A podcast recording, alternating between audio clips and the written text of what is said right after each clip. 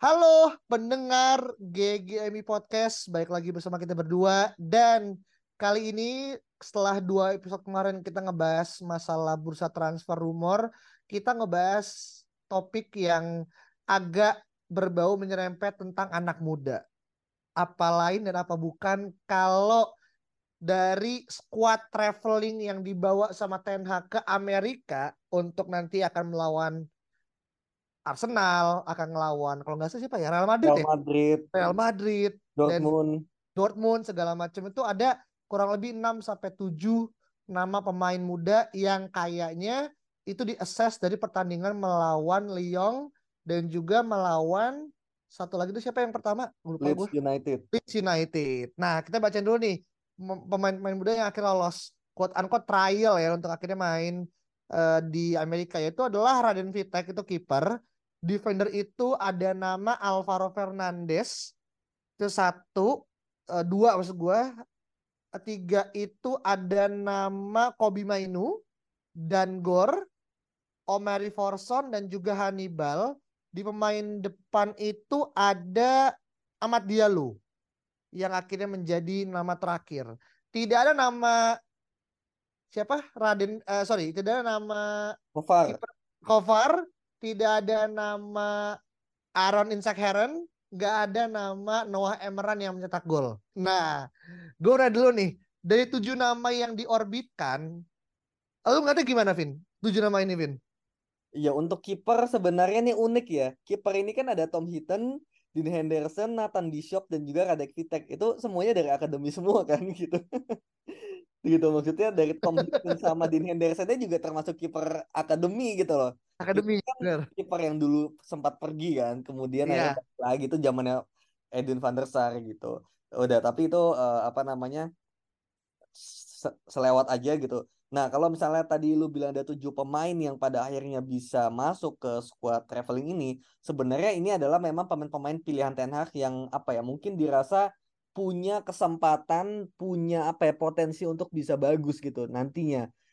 Karena ketika musim lalu kita nonton ya, itu kan ada nama Charlie Savage dan juga ada Zidane Iqbal. Tapi Yes. ternyata pada akhirnya nggak jadi apa-apa juga gitu. Bahkan Zidane Iqbal nggak dimainkan sama sekali dan Savage pun juga dipinjamkan gitu gue apa Forest Green atau apa gitu dan musim ini Iqbal udah dijual satu juta dan Savage juga kabarnya akan dijual gitu jadi memang pada akhirnya ini hanyalah pemain-pemain yang berpotensi namun nggak ada garansi sama sekali untuk pada akhirnya bisa menembus skuad utama. Karena dari saat dari akademi dari pemain muda dan juga Ten Hag gue merasanya bahwa Ten Hag ini punya sebuah standar khusus gitu.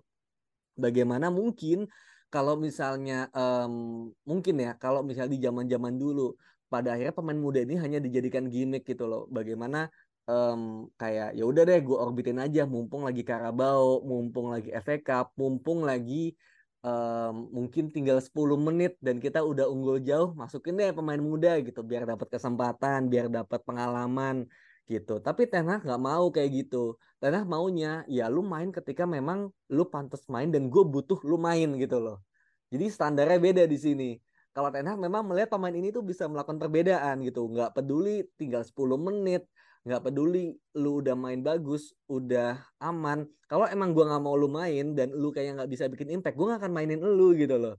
Jadinya memang pada akhirnya ketika pada akhirnya pemain muda ini main, berarti memang Ten Hag melihat sesuatu nih dari pemain ini gitu. Jadi kita bisa melihat lebih clear menurut gue ya kalau di Ten Hag ya.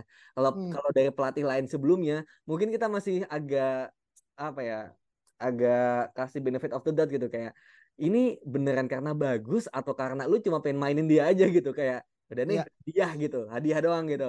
Tapi kalau Hmm. Ten Hag kita bisa melihat bahwa kalau lu main berarti lu emang sebagus itu gitu loh.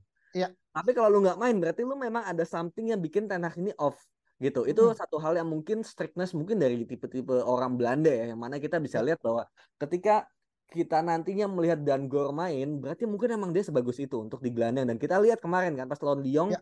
Gua sama dia juga merasa bahwa oh iya bener ya mung- mungkin ini yang bikin Iqbal akhirnya dijual gitu kan.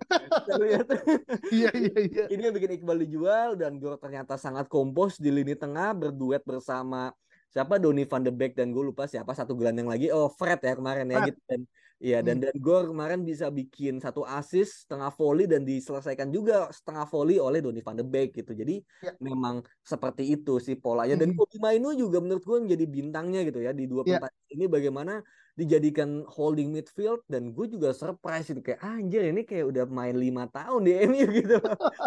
Jadinya untuk posisi gelandang ini kan sangat-sangat vital ya terutama ya Ya. untuk Gor dan Mainu kalau pada akhirnya bisa membuktikan diri dan eh, nggak dipinjamkan berarti emang Ten Hag butuh mereka sih. I see. Iya, ini menarik banget karena gue suka banget ngebahas tentang pemain muda selain daripada gue juga ngebeli season tiket pa- eh bukan season passnya di MUTV ya untuk nonton gitu kan. Jadi gue cukup banyak melihat perkembangan mereka, terutama mereka-mereka yang eh, main ya. Karena beberapa kan ada yang di out- eh, on loan ya. Kayak misalnya contoh di nama ini kan yang di on loan tuh sebenarnya ada Alvaro Fernandes. Dia main ke Preston United kan, 42 laga, 6 assist yang mana menurut gue dia excellent lah gitu. Terus juga ada nama kayak eh, siapa lagi yang Hannibal. dipinjamkan? Apa?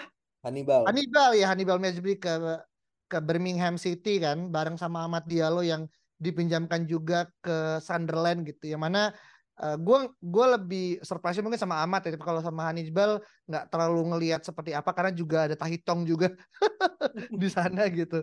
Cuman ini jadi poin menarik Vin karena dari terlepas dari tujuh nama ini ya, ini btw exclude dari An- Alejandro Garnacho ya, yang harusnya bisa kita masukin juga karena umurnya umurnya juga masih 18 kan, tapi kan kita tahu ya Garnacho udah menjadi first team squad ya, anggaplah gitu. Tapi kalaupun kita masukin Garnacho karena usia masih 20 tahun, bolehlah kita masukin juga gitu. Jadi 8 pemain gitu. Beberapa ada yang kurang serak dan ini gue juga dapat dari respon Twitter ya. At least ada dua nama yang harusnya masuk tapi nggak dapat kesempatan. Satu adalah Aaron Isak Heron, pemain dari Norwegia gitu. Satu lagi adalah eh ini eh, Noah Emran yang akhirnya mencetak gol ketika melawan Leeds United yang kalau teman-teman lihat dia tuh ngebuat IG story pasca pengumuman rilis traveling squad nama dia nggak ada terus dia ngebuat kayak emoticon eh, di jersey-nya dia tuh kayak tanda kayak orang tuh bertanya-tanya gitu kenapa gitu. Nah ini kan akhirnya orang ngerasa kayak Ten Hag tuh pilih kasih nggak objektif gitu kan. Jadi banyak yang akhirnya eh, berspekulasi lah segala macam. Tapi kalau lu lihat sendiri Vin dari nama-nama yang ada gitu kan. Kan tadi lu ngomong ya Kobe Mainu sama dan Gor yang punya cukup menyita perhatian gitu kan.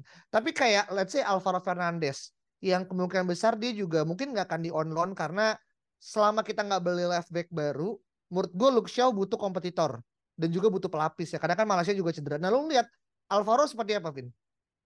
Iya, Alvaro Fernandes ini gue juga sangat senang ya ketika eh, musim lalu dia dipinjamkan ke Preston dan juga memang benar-benar digunakan gitu loh sebagaimana mestinya. Bukannya seperti Ahmad Diallo ketika di Rangers yang awalnya dimainkan tapi lama-lama nggak dimainkan gitu. Jadi agak sayang gitu.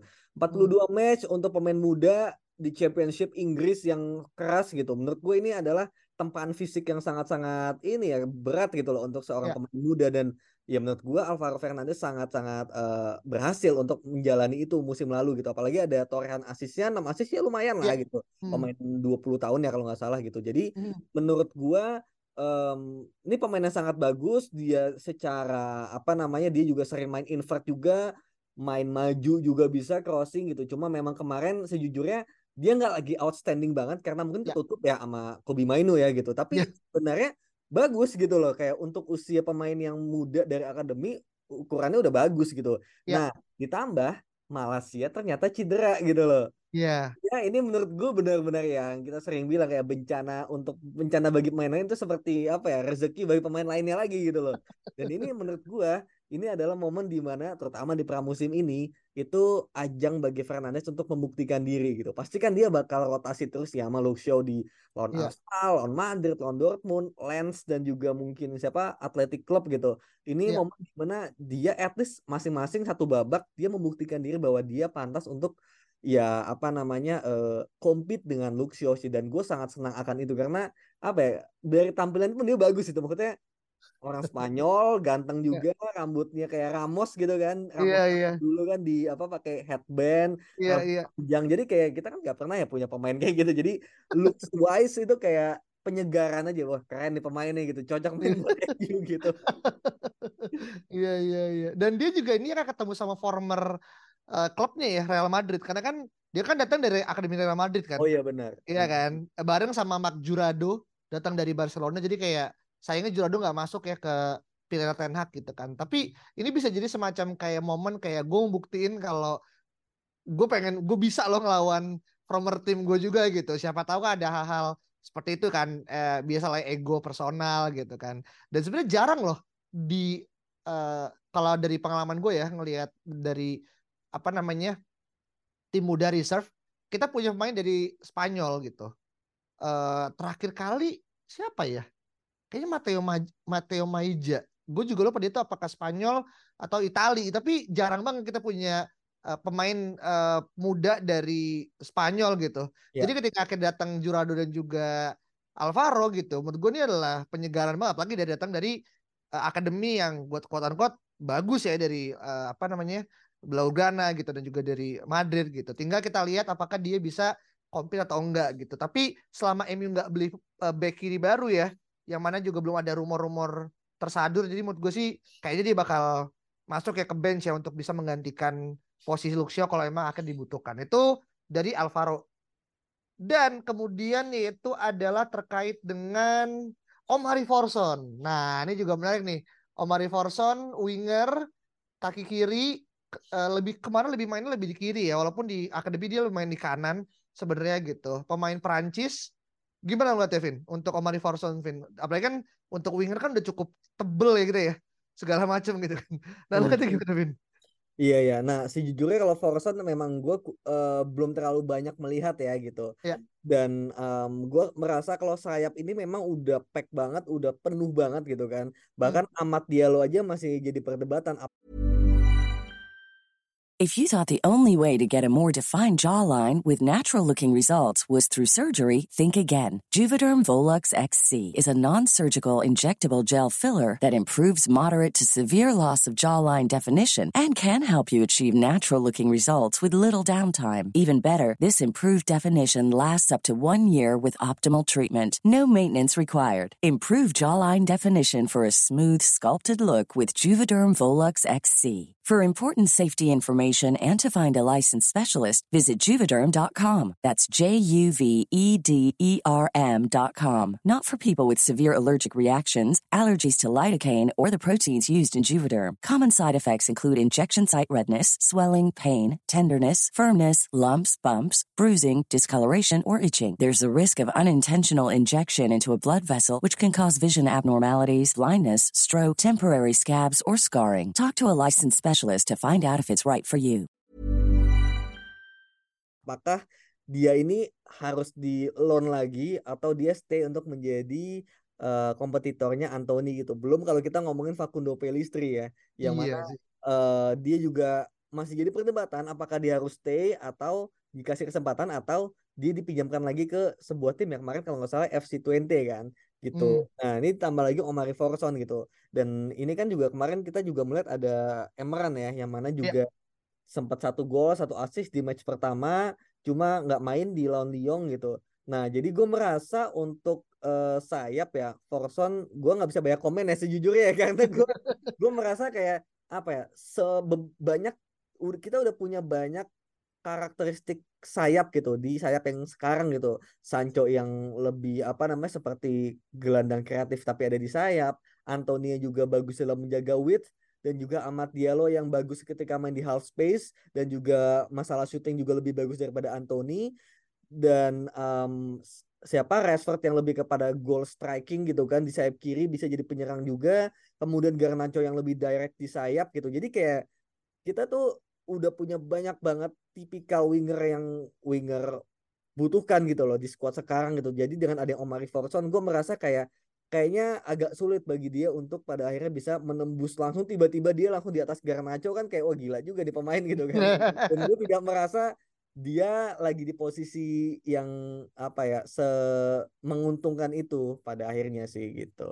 Mm-hmm. Nah mungkin lu kali yang bisa mungkin komen mm. Itu seperti apa? Iya iya. Berarti gue salah ternyata yang Forson tuh dari Inggris, yang dari Prancis tuh ada Noah Emeran. Uh, agak kebalik tadi gue kiranya uh, sebaliknya gitu. Jadi kalau gue ngeliat sama Forson ya usia karena 19 tahun dan musim lalu kan dia main di U23, U21 juga masih main dan cukup di rotasi tuh. Karena kalau teman-teman nonton uh, pramu eh sorry reserve-nya MU banyak pemain-pemain U16 tuh yang diorbitin uh, ke U19 ke 21 contohnya kayak Sealesi dan Gor juga adalah nama-nama yang akhirnya diorbitin ke U21 yang sebenarnya usianya masih sangat bisa tuh main di U18 gitu kan. Ya karena kualitas dan juga musim lalu tuh kita banyak banget tuh nge-onloanin pemain dan kita nggak cukup banyak beli pemain muda entah kita nurturing dari scholarship atau kita bajak gitu kan dari tim lain gitu. Termasuk kalau Mari Forsen kan itu datang dari Tottenham ya, sebelum makanya kita berikan scholarship full gitu kan dan beberapa nama-nama lain. Tapi kalau menurut gue emang dia tuh kalau posisi gue baca ya di transfer market dia di sayap oke, okay, di gelandang serang juga bisa gitu. Tapi tetap permasalahannya adalah dengan squad yang kita punya, dengan ketebalan yang kita milikin, susah untuk akhirnya dia itu uh, one step ahead di atas nama-nama yang sudah ada gitu. Ya kita nggak usah ngomongin kayak Amat ataupun Garnacho ya, tapi let's say kayak Facundo deh gitu. Yang mana gue juga punya semacam prejudis, semoga gue salah, tapi dengan apa yang ada dari Zidane Iqbal, Charlie Savage, gue ngerasa sooner later Palestina akan dijual sih, Vin. Menurut gue ya. Hmm. Karena yeah, yeah uh, karena entah kenapa udah bisa udah bisa kebaca aja gitu kayak jarang main dan mungkin sellingnya dia udah mencapai angka yang tinggi tapi eh, sorry usianya udah mencapai angka yang optimal untuk main uh, profesional tapi nggak bisa mencapai apa yang diekspektasikan gitu. Betul. Tapi, iya kan? Itu yeah. yang jadi salah satu hal yang kenapa Iqbal dijual ya doesn't mean Iqbal jelek tapi ada pemainmu lebih lebih muda daripada dia yang sellingnya lebih tinggi lagi gitu. Betul. itu terus kan? Kayak gitu terus gitu loh. Jadi uh, eh, gue ngeliat Facundo Perez akan dijual tapi lucunya kalau dia main di timnas Uruguay dia tuh bagus gitu. Last match dia kan yang nyumbang dua asis kan. Dia mainnya oh. sama nama-nama beken ya kayak Valverde gitu kan dan segala macam gitu jadi memang kadang ekspektasinya sih tinggian dan uh, kualitas yang dimiliki sama MU pemain gue juga lumayan oke okay, gitu jadi emang harus keepin secara besar sih itu sih saran gue sih Betul. Kalau dari gue sih Orson. Gimana? Ya, lo ya, lo ada apa nggak dari yang ini segala macam atau amat deh? Lu ngeliat amat segala macam gimana? Hannibal. Hmm, nah, mungkin Hannibal agak menarik ya gitu karena kemarin pas di dua match kemarin tuh gue lihat memang dia benar-benar pressingnya gila gitu. Cuma hmm. memang lagi-lagi ya satu tim ini memang belum bisa pressing secara konstan dari awal sampai akhir gitu. Jadi mungkin 10 15 20 menit pertama pressingnya bagus gitu. Jadi kayak um, Hannibal ini cocok banget main di double eight gitu ya mungkin di apa menjadi pesaingnya di Bruno dan juga Mason Mount ya ketika ya. misalnya main di Carabao atau di FA Cup gitu dia bisa digunakan cuma memang ya masih pemain muda gitu loh bukan pemain yang muda jadi gitu. Tapi memang um, kualitasnya bisa gitu bisa mencapai ke sana gitu. Tinggal bagaimana dari sisi attitude kali ya gitu. Karena sering melakukan pelanggaran-pelanggaran yang nggak penting. Kemudian di, di lawan Leeds juga dia sempat kena kartu kuning gitu kayak di pertandingan friendly dia melakukan itu gitu. Jadinya ada kekhawatiran dia itu tipe-tipe yang bisa mendapatkan kartu merah gitu kalau dia tidak mengendalikan emosinya gitu. Cuma hmm. satu sisi memang dari sisi pressing kemarin dia tuh bagus banget sejujurnya gitu. Tinggal ada apa ya? Tinggal bagaimana Tenag ini mau pakai dia apa enggak gitu karena ada kabar kan Hannibal mau dijual kan atau dipinjemin ya. lagi gitu karena memang mungkin di posisi gelandang number 8 itu memang udah penuh gitu jadi kayak daripada nggak kepake udahlah diuangin aja gitu kalau Amat Diallo menurut gue bingung ya karena satu, satu sisi bagus banget gue senang banget sama Amat Diallo tapi satu sisi tuh kayak ini kalau misalnya dia dipinjemin ke tim Premier League dimainin terus dan juga timnya juga bagus gitu. Ini bakal bikin amatnya makin bagus lagi gitu. Karena kita ya. masih punya Sancho gitu loh yang mana wah ini sayang banget kalau Sancho ini nanti ama amat malah jadi berantem kasarnya gitu ya. Karena Sancho juga kita merasa mungkin musim ini adalah musim terakhirnya gitu untuk membuktikan ya. diri kan gitu. Hmm. Jadi Sancho yang versatile bisa di kanan bisa di kiri kayak ya udah dia jadi pesaingnya aja sih Anthony di kanan karena kiri Resort dan juga Garnacho dengan asumsi kita punya penyerang baru. Iya. Gitu. Hmm. Iya, gue pun setuju dan ini long term gue ngelihatnya Hannibal kemungkinan besar akan dijual sih karena tadi simple uh, jarak antara Hannibal ke Dangor ataupun ke Kobe Mainu yang memang sebenarnya juga bisa ditempatkan juga sebagai nomor 8 advance ya uh, agak cukup lumayan uh, jaraknya dekat tapi secara kualitas levelnya gue ngerasa emang agak sedikit lebih telat aja sih. Kalau misalkan gue ngeliat ya walaupun emang Jebal kan sering disebutkan sebagai the next Jack Grealish ya dengan tipikal-tipikal dia dan juga cara dia main. Bahkan ketika dia masuk kalau nggak salah kan dia kan juga dibeli ya dari akademi apa gue lupa deh dari Prancis gitu. Uh, dia kan menjadi the most foul person di liganya reserve gitu. Jadi dia adalah pemain yang paling sering dilanggar gitu. Karena emang tipikalnya emang ya seperti kita tonton Grilis lah gitu. Bedanya Grilis lebih keker ya. Dan jauh lebih atletis gitu. Kan Hannibal ya masih mencoba build up lah. Jadi gue ngerasa kalau secara archetype semilarnya kayak Grilis cuman kita lihat apakah dia bisa fulfill apa enggak. Makanya kalau sama Ahmad dan juga uh, Hannibal jangan di championship lagi. Karena level dia menurut gue udah sangat-sangat terlalu tinggi kasih ke liga Inggris let's say kayak West Ham atau even kayak Nottingham Forest ya itu menurut gue adalah hal yang paling memungkinkan. Sama kayak kita kayak melepas Anthony Elanga gitu.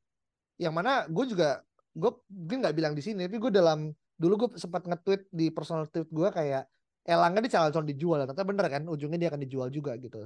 Tapi apakah dia bermain jelek di Swedia gitu? Ya nggak juga gitu. Dia mainnya oke okay. cuman emang tadi aja kualitasnya emang mungkin belum selevel bagaimana MU akhirnya punya pemain aja sih. Itu sebagai uh, bagian akhir ya tentang bagaimana akhirnya tim-tim ini akan terus berganti. Dan mungkin terakhir Vin apa harapan lu selain dari jam menit bermain yang akhirnya bisa dijadikan semacam patokan gitu kan? Kalau tadi Alvaro kan lebih kepada karena Luxio cedera eh sorry Malaysia cedera jadi dapat blessing in disguise. Kalau Gor dan juga Mainu emang pure karena quality dan kita udah lihat itu ya secara mereka berdua uh, secara pemain gitu kan. Tapi lainnya apa yang lu pengen uh, lihat dan juga pengen ekspektasikan, Vin? Iya, kalau untuk pemain muda sebenarnya nggak ada ekspektasi macam-macam ya, karena bisa bahaya kalau misalnya uh, terlalu banyak ekspektasi gitu. Karena pemainnya benar-benar outstanding itu kan nggak banyak gitu, kayak tadi Kobe Mainu dan Gor juga masih mungkin 50-50 ya gitu. Karena kalau Mainu kan udah ada statement dari Tenak bahwa lu bakal jadi first team gitu dan di posisi yang benar-benar vital yaitu di holding midfield. Nah, ya. kalau Alvaro kan memang blessing in disguise. Jadinya gue merasa kalau pemain lainnya gue merasa yang penting apa ya? Kalaupun harus dipinjamkan ya pada akhirnya mendapatkan tim yang sesuai, tim yang bisa mengakomodir permainan lu dan bisa bermain reguler gitu. Bermain reguler dan bagus gitu. Karena dari situ lu bakal punya pengalaman, punya apa point of view baru dan akhirnya ketika lu balik ke tim MU-nya gitu lu bakal punya nilai tambah gitu dan amat dia lu udah membuktikan itu gitu di Sunderland bagus banget vital pas balik gue melihat pemain yang berbeda gitu kayak anjir amat yang gue lihat dulu nggak kayak gini gitu loh tapi ini udah lebih bagus lebih kompos lebih uh, dewasa gitu jadi gue merasa itu dulu aja gitu kalaupun dipinjamkan lu bermain total dan bisa berkontribusi sih gitu Iya, iya. Dan itu yang kita pengen lihat ya. Ada kita masih punya 6 game ya. Dan kita juga akan lawan Wrexham kan. Uh, di mana? Di Snapdragon Stadium dan yeah. mungkin ini akan pemain yang akan lebih banyak diturunkan ya. Sama kayak kemarin pas kita lihat Chelsea lawan Wrexham Chelsea menang 5-0 dan rata-rata usia pemain Chelsea yang diturunkan tuh di angka 19 tahun by the way. Gue juga cukup kaget ya gila ya. Chelsea squad apa namanya policy transfernya juga lumayan agak sedikit futuristik ya sama kayak Madrid ya Vin ya. Kayak hmm. dia ngebeli Jackson siapa gue lupa namanya Jackson siapa tuh yang dari Villarreal yeah, yeah, ya. masih 19 20 terus juga main dari Santos Brazil gitu. Jadi dan semoga ini bisa menjadi salah satu apa ya satu momentum lah. Karena Chelsea dari dulu kan suka gitu ya. Kayak lo inget dulu pas zaman zamannya apa sih Piala Dunia atau Euro U20 di Old Trafford tuh nggak sih Vin? Pas zamannya Thiago Alcantara Lucas Moura. Ingat nggak? Dulu pas kita kayak kuliah tuh SMA ya kan Chelsea juga banyak tuh datengin Donny van Ginkel gitu. Iya iya. siapa siapa siapa siapa kayak banyak banget main mudanya gitu. Dan ujungnya ya nggak jadi apa-apa juga. Sedangkan Chelsea masih punya kayak Marcus Broha gitu kan. Jadi kayak itu yang gue kadang takutin kayak kita nggak beli banyak main muda, tapi karena main muda juga terlalu uh, unstable ya segala macam. Jadi takutnya jadi kayak gamblingnya malah nggak tepat aja sih. Dan itu yang sedang dipertaruhkan sama Chelsea dengan banyak beli pemain muda gitu kan. Ya kita lihat lah bagaimana akhirnya main mudanya MU bisa tampil baik dan juga membuktikan diri ketika pramusim. Itu aja. Kalau teman-teman ada tanggapan lain, silahkan langsung balas tweet ini di @ggmi podcast. Jangan lupa kasih bintang 5 dan share ke teman-teman kalian kalau kalian suka dan nanti pastiin kunjungi lagi dan nantiin episode berikut ya. Bye bye.